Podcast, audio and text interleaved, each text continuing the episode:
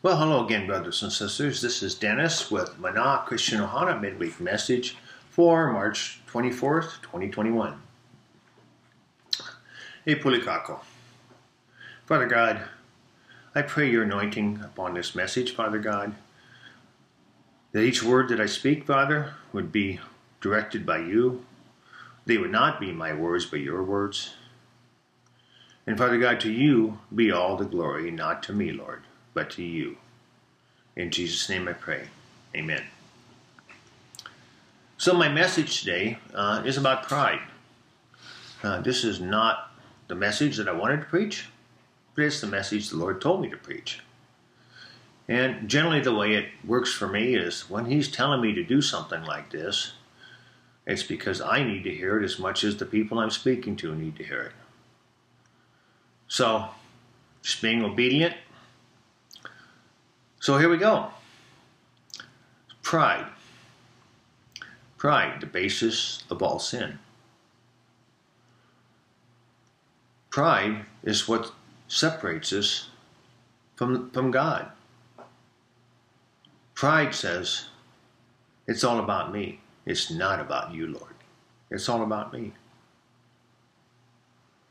So this, the first scripture I have actually comes from the New King James Version comes from 1 Timothy chapter 3, verse 6. And Paul's uh, actually giving Timothy instructions about uh, uh, who to select for church leadership. And it says, not a novice, being puff, lest being puffed up with pride, he fall into the same condemnation as the devil. So, why was the devil condemned? For pride. And here Paul's telling Timothy that if he selects someone who is a novice, who is not mature, and puts them in church leadership, there's a, quite a danger to become prideful and then fall into condemnation. Now, we look at the scriptures, and the Pharisees are a prime example of someone who has been filled with pride. Matthew chapter 6 verse 5 in the NIV says, And when you pray, do not be like the hypocrites, for they love to pray standing in the synagogues and on the street corners to be seen by others. Truly I tell you, they have received their reward in full. And what's Jesus saying here? They don't get a heavenly reward. They've gotten their reward by the accolades they got from their fellow man. They didn't get any accolades from God, but they were just doing it to be seen by their fellow man, not by God. So let's look at how pride can enter into our lives here today. Have you ever been in an argument with your spouse, with your boss, your coworkers, your friends, general people on the street. Pride says, I'm right, and they're wrong. Even though that may not be the case, but the reason we're arguing is because we think we're right. And that's based strictly on pride. Proverbs 13:10 in the NIV says, "Where there is strife, there is pride." But wisdom is found in those who take advice.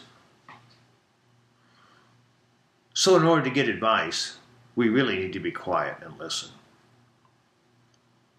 Not be prideful and be puffed up, thinking that we have the right answer, even if we do. It only serves to separate us further from the Lord.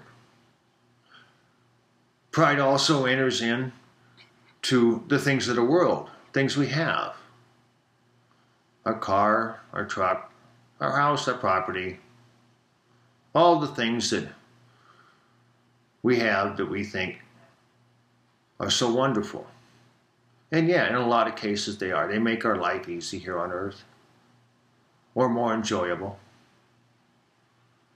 But just remember, and from John, 1 John chapter 2, verse 16 in NIV, this particular passage, it says, For everything in the world, the lust of the flesh, the lust of the eyes, and the pride of life comes not from the Father, but from the world. You see, if we desire worldly things before heavenly things, that's pride. That says, I want to satisfy my flesh. That doesn't say, I want to bring glory to God. That says, I need to be satisfied before God can be satisfied. That's how pride enters in.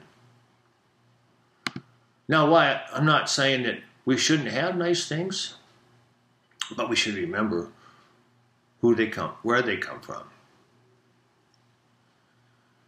For me personally, one of the things God has gifted me with is a fairly high degree of mechanical ability. I can fix things, build things, and work with my hands. And usually when I head out to do something, I'm thinking, yeah, I got this. Yeah, I've done this before. Or, yeah, I know how to do this. This isn't hard. But when things start to go south and I quit exhibiting the character of the Lord in, in my life, my wife will come out and gently say, Sweetheart, did you pray first? Did you ask for God's help? Or did you think you could do it on your own? See, in my pride, I thought I could do it all by myself. I know how to do this. God, I got this. I don't need you today. Go take a break. And what about competition? When we were kids, a lot of us were played sports. And sometimes we'd even win. But it was our attitude about winning that shows if we were prideful or not.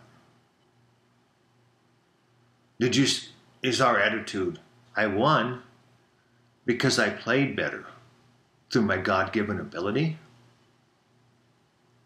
Or is our attitude, I won because I am better? See, we're not better. We're, we're just vessels that God works through. It's all about Him. It's not really about us.